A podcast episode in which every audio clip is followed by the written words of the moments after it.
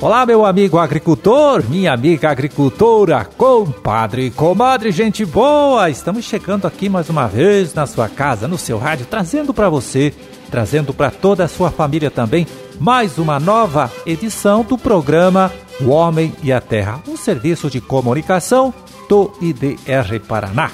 vinte e sete de janeiro de dois mil e vinte e um, quarta-feira de lua crescente, Dia Internacional em memória às vítimas do Holocausto e Dia de Santa Ângela também.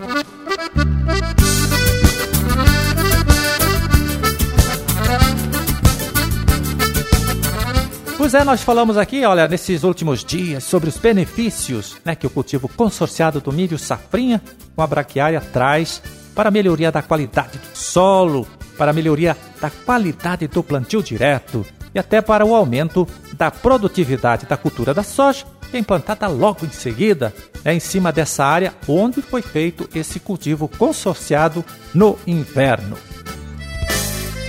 Agora, muita gente, viu? Então, pergunta, se deste sistema de cultivo o milho não acaba perdendo em produtividade pela competição que sofre com a presença da braquiária, né, do capim braquiária. Olha, sobre isso, sobre esta dúvida, então nós procuramos o pesquisador aqui do próprio I D R Paraná, o Ivan Portim, a de Londrina, que agora conta pra gente se existe mesmo este risco ou não. Conta pra gente, Ivan, explica.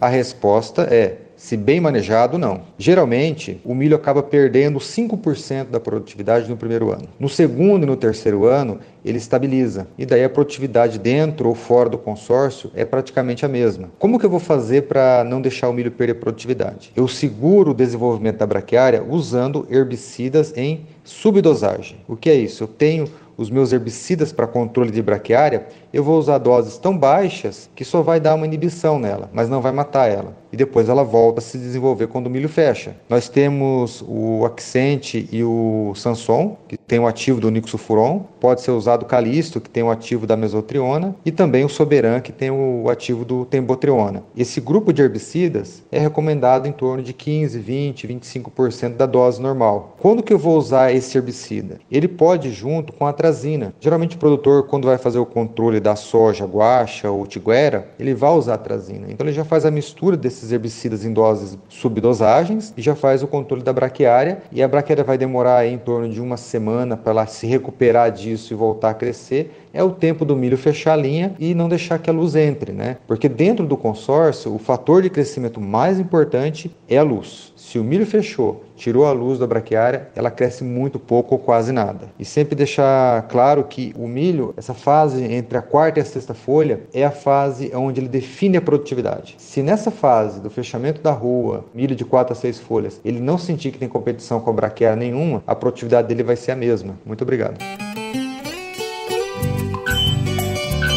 Muito obrigado a você, Ivan. Olha, um forte abraço e até um outro dia. Bom trabalho também aí para todos vocês.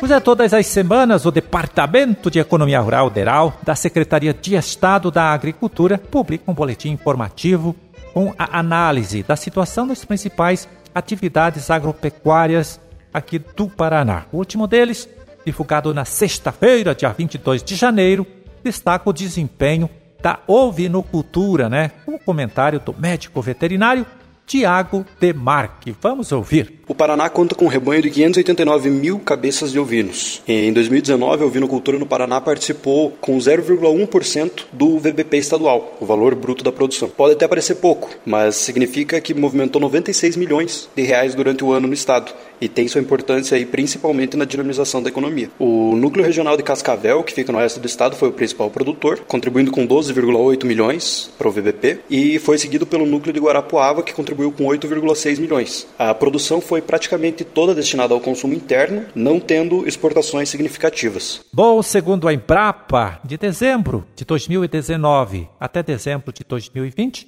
a cotação da carne ovina no Brasil teve uma elevação de onze vírgula um por cento. Nada parecido com a valorização da carne de boi, por exemplo, mas já é alguma coisa, né? O Thiago Demarque, do Deral, comenta também este resultado aqui para a gente. Esse impulso foi dado principalmente pela alta da soja e do milho, que são os principais produtos que compõem a ração, mas também pela diminuição da produção, diminuição da importação e pela baixa disponibilidade de pastagem que foi causada pelas estiagens que a gente sofreu nesse ano. A estimativa para dois mil e vinte e um é um aumento da produção, mas os preços ainda devem se manter em alta, seguindo uma provável recuperação econômica. Contribui também para a formação do preço a manutenção dos altos valores da soja e do milho e do dólar também, que eleva os custos na alimentação e nos insumos importados.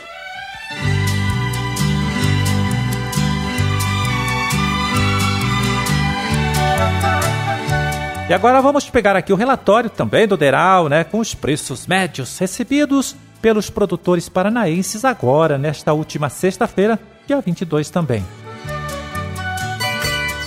Café beneficiado, bebida dura tipo seis, quinhentos e trinta e seis reais a saca de sessenta quilos. É, produto com leve queda em relação à última semana. Erva mate em folha com carregamento no barranco, lá na propriedade, vinte e dois reais e vinte e dois centavos a arroba. E milho amarelo, setenta e dois reais e noventa e nove centavos a saca. Feijão carioca, preço estável, duzentos e setenta reais a saca. Feijão preto também, duzentos e setenta e oito reais. Soja caiu um pouquinho, viu? Durante esta última semana, cotado na sexta-feira a cento e cinquenta e três reais e sessenta e seis centavos a saca de sessenta quilos. E trigo para pão com pH setenta e oito, pH de referência, né? setenta e três reais e trinta e dois centavos a saca. Boi em pé, preço em elevação, olha, duzentos e setenta e sete reais a arroba. Suíno em pé, tipo carne para o criador não integrado à indústria. Olha, esse é o contrário, com preço caindo, valendo agora seis reais e setenta e cinco centavos o quilo. E vaca em pé, mas com padrão de corte, duzentos e cinquenta e cinco reais a arroba. É, esses aí então foram os preços médios praticados na última sexta-feira, dia vinte e dois de janeiro, aqui em nosso estado, com valores pesquisados e divulgados pelo Deral, Departamento de Economia Rural da Secretaria de Estado da Agricultura.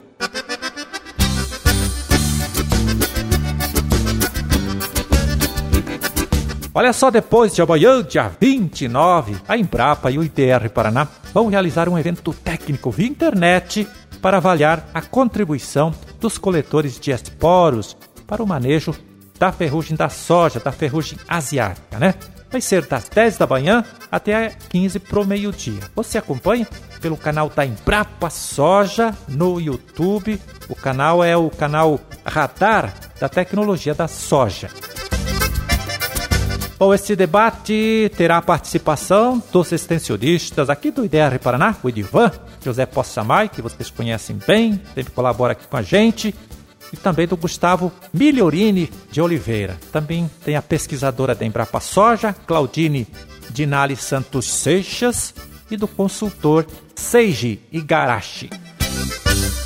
Pois é, eles vão falar então sobre o que é o coletor de esporos e para o que serve, os diversos usos possíveis desses coletores, resultados do uso do equipamento aqui em nosso estado, também sobre o manejo da ferrugem asiática da soja, né? Manejo feito com a utilização desses coletores de esporos.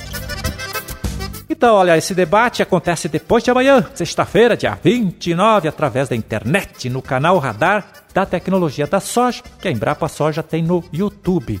Como já disse, começa às dez da manhã e vai até quinze pro meio-dia. Então não perca, participe, aproveite, tá certo?